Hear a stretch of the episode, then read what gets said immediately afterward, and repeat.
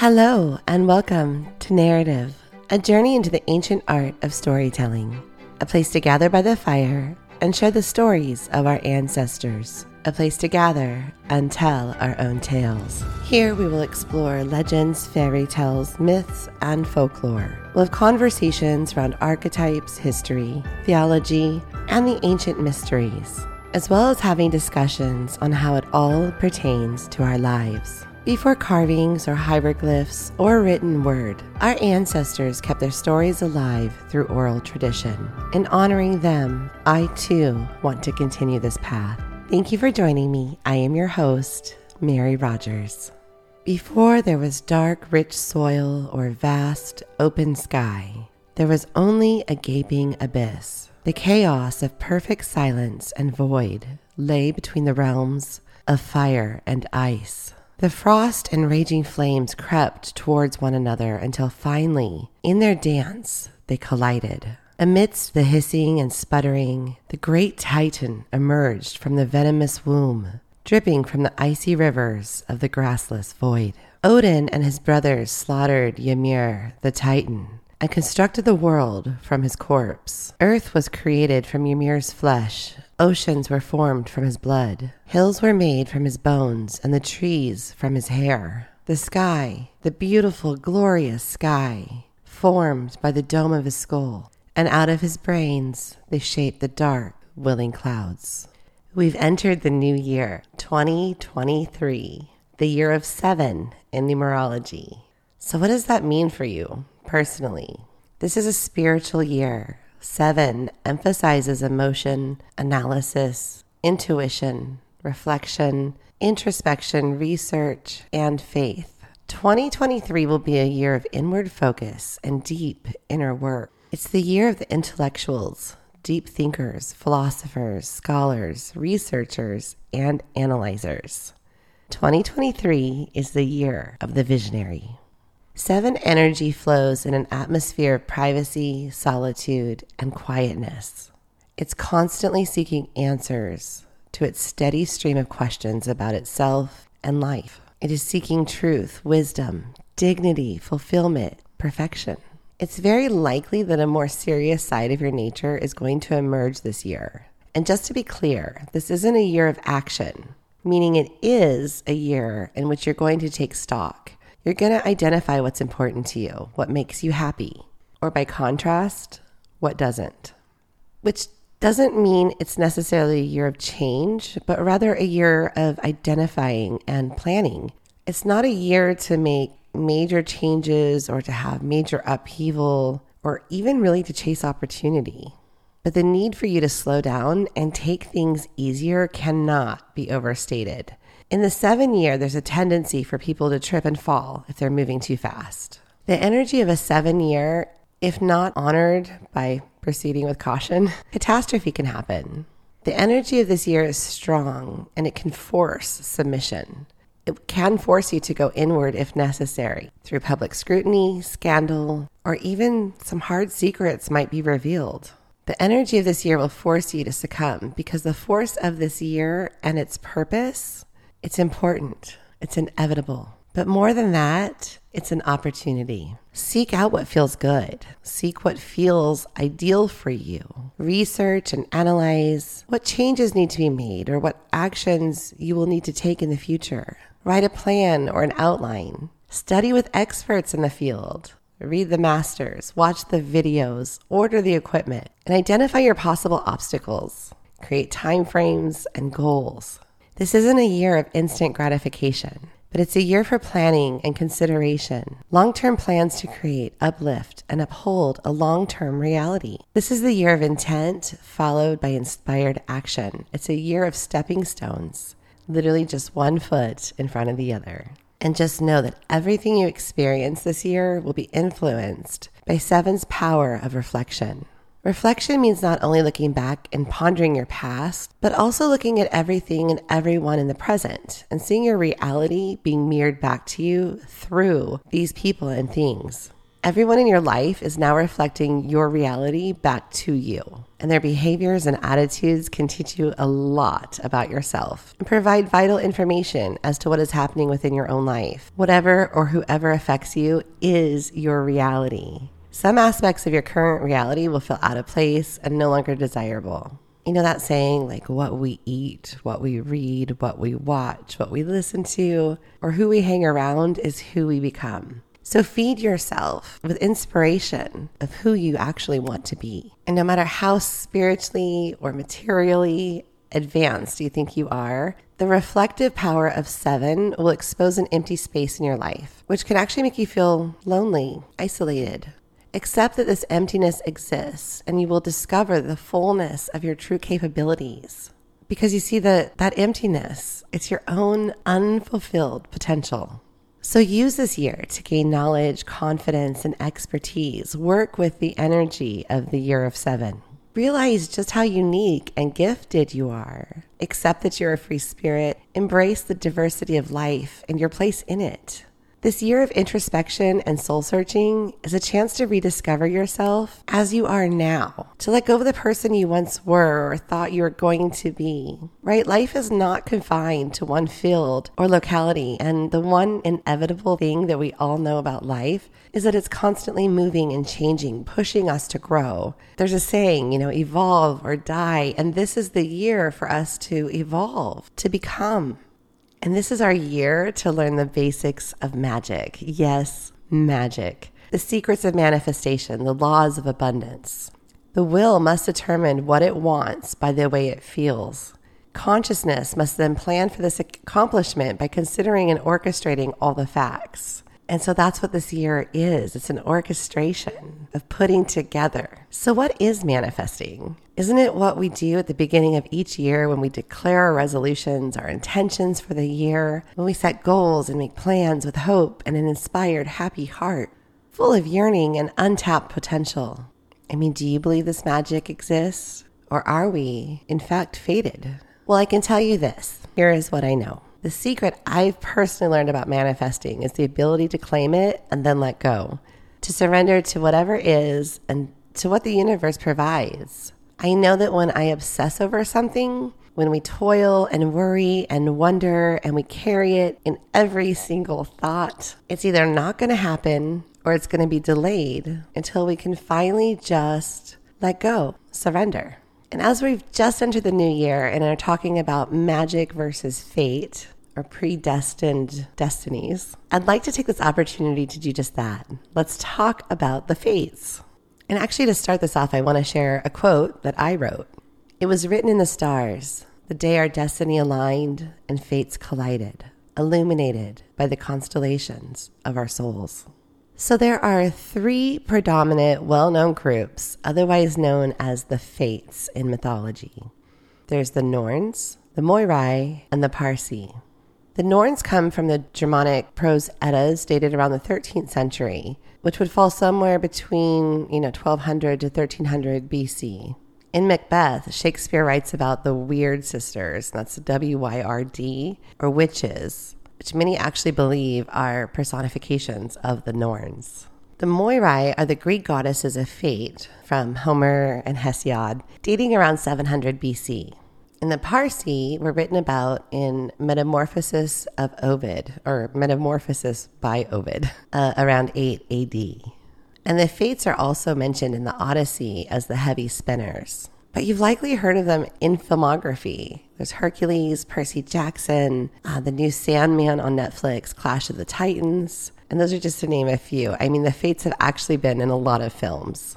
But today we're only going to actually focus on the Norns and the Moirai. So, who are these beings spinning and weaving our fate? In the sagas of Norse legend, there are many mysterious and powerful beings dragons, frost giants, gods, and goddesses who command the forces of nature and the laws of magic. And actually, I began this podcast today with the Norse creation story regarding how the world was created from Ymir the giant or the great titan. I think maybe the most influential of all of these mysterious beings are the Norns, the weavers of fate itself. Great Odin foresees the future of the worlds he has created, and he uses all the power and wisdom at his command to avert the course of destiny. Yet he seems doomed to failure, and so far all of his efforts have led him only closer to the very evils which he sought to avoid. The laws of fate seem beyond the powers of anyone to escape, and yet they're not blind. There is a category of beings, all female, who are the weavers of destiny for mortal, god, and giant alike. All beings come under their power and must ultimately bend to their allotted destinies. And these beings are named the Norns. Some are the daughters of a dwarf, others are the maidens of giants, and others still are elves or even the race of the gods. Whatever their former lives, their common fate is now to rule the lives of others. The Norns were the Norse and Germanic fates, the demigoddesses of destiny. The Aesir often sought their counsel as the gods themselves were also subject to the Norns. And the Norns were really considered mysterious beings, a primary three who had the ability to construct the content of time. One is Urd, which means the past, and it's also a common word meaning fate. The second is named Verdandi, which means the present, and the third is Skuld, meaning the future. And they live in a hall by a well beneath the Yggdrasil, the mighty tree at the center of the Norse otherworld, which holds the nine worlds in its branches and roots. They are the keepers of time, weaving the fates of all who are born.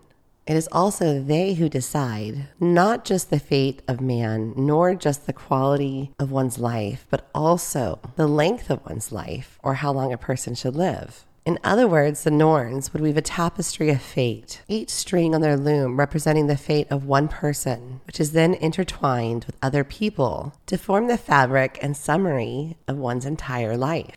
Apart from their weaving of fate, the Norns were also responsible to care for the world tree, and they would regularly carve runes into its trunk. The meanings of these runes run through the tree and have effect on all nine worlds that live within its branches. The Norns are documented extensively in various sources, but most come from the Prose Edda and the Poetic Edda, as well as different legendary sagas. Overall, the Norns were considered to be some of the most powerful beings in the cosmos.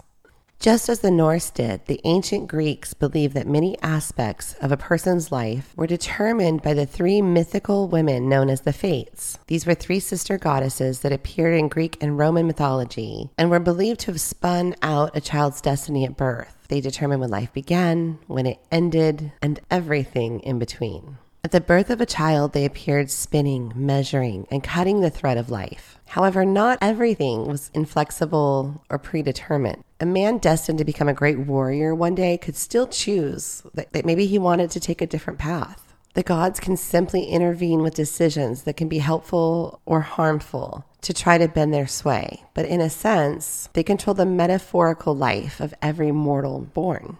The Moirai are sisters and the fatherless daughters of Nyx. Their names were Clotho, the spinner, Lachesis, the allotter, and Atropos, the inflexible. Consistently portrayed as three women spinners, each of the fates had a different task. Clotho spun the thread of life, Lachesis measured its allotted length, and Atropos cut the thread with her shears.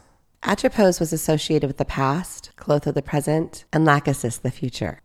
The first Moirai god- goddess, Clotho, is depicted as a maiden and is often seen carrying a spindle or a roll, the Book of Fate. Lachesis appeared as a matron with a staff with which she points to the horoscope on a globe. Atropos appears as a crone, and she would choose the manner of each person's death and when their time was up, cut their life thread with shears. In various accounts, the three goddesses are actually shown with staffs, scepters, or wearing crowns or symbols of dominion. They're said to have lived in Zeus's palace on Mount Olympus. And as both the Norns and the Moirai are represented as three, it of course brought up images and stories of the triple goddess maiden, mother, crone, which also symbolize the waxing, full, and waning moon, birth, life, and death, and of course, past, present, and future. And the fates are responsible for weaving the lives of gods and mortals alike. They also made the rules of the underworld. Rules like if you eat something while you're in the underworld, you're not going to be allowed to leave. And of course, my mind automatically goes to Persephone. And I don't know if you know this, but the fates did actually have to intervene to change the course of fate and to make an exception to their own rule by allowing Persephone to come back to the middle world six months out of every year because she did eat, you know, six pomegranate seeds. You may have also heard the fates used in the same sentence as the Furies. So the Moirai are said to weave together every possible path within their thread, and a person is then judged by whichever path they chose. So with the Moirai, free will is, is definitely a thing. You know, this makes me think of the path or the predictions of an oracle. When doing a reading, an oracle can see many paths before them. But when they tell a person of their future, they're speaking to the path that's most likely going to be taken, and then they narrow down the paths of possible outcomes. But because of free will, even what an oracle sees can change. In fact, often when a different choice is made or another path is chosen, an oracle can actually feel the energy shift as one door closes and another opens, right? Because now a new path has opened before them. But back to the Fates and the Furies. So they're sisters, as they're all daughters of Nyx and the Furies would carry out punishment on behalf of the Fates. The Furies are considered to be goddesses of, of vengeance, and it was their duty and their pleasure to bring about justice. So if a person murdered someone else, to the Fates, this is the worst crime of all, right? To cut someone's life short when their thread has not yet run out or has not been cut with the shears. And when this would happen, the Fates would hand the life of the murderer over to the Furies for vengeance and judgment. And the Furies are said to have snakes in their hair and blood dripping from their eyes, wearing all black and carrying whips, these goddesses of vengeance and justice. They also had wings of a bat. And there was another group called the Keres, also sisters of the Fates and the Furies, daughters of Nyx, and they're considered to be female death spirits. They were specifically drawn to the bloody deaths of the battlefield. They're said to send the souls of the fallen to the underworld for judgment while feasting on their corpses. And this particular group reminded me of the Morrigan, a Triformis goddess who would predict the death of warriors in battle. And you know, whether we're talking about the Norns or the Moirai, we have these tales that speak of our fate being predestined, pre written in the stars. And over and over again, we're also told that we have free will, right? The ability to make a choice. And it's said that because of free will, we can change our destiny at any point. We can break and change soul contracts or agreements we made before, you know, our souls transitioned into human bodies and into this realm. And that our fate is never actually sealed. Something like the butterfly effect, right? And yet I can't help but wonder I mean, are we in fact a part of something so much larger than we could ever dream or imagine in the greater cosmic scheme of things, right? I, I believe we are. I think we're all destined for greatness and are part of a plan that we could never really fully grasp or appreciate until we've experienced whatever it is we need to experience to go through, to stretch, to grow, and to align us with our potential you know, within this and all realms and dimensions across space and time, each intrinsically interwoven with the great tapestry of life. But then I sit there and think, you know, who is the recorder of life and memory, past, present, and future? And if we collapse time and reality as we know it, what would we see? What would be left? And if we could see the bigger picture, you know, how things are going to turn out, would we be able to get there without the lessons of the journey of the in between? Like, what's that saying? It's not about the destination, but rather the journey. And are we sanctified because our life is meant to cross paths with a specific view for a specific outcome?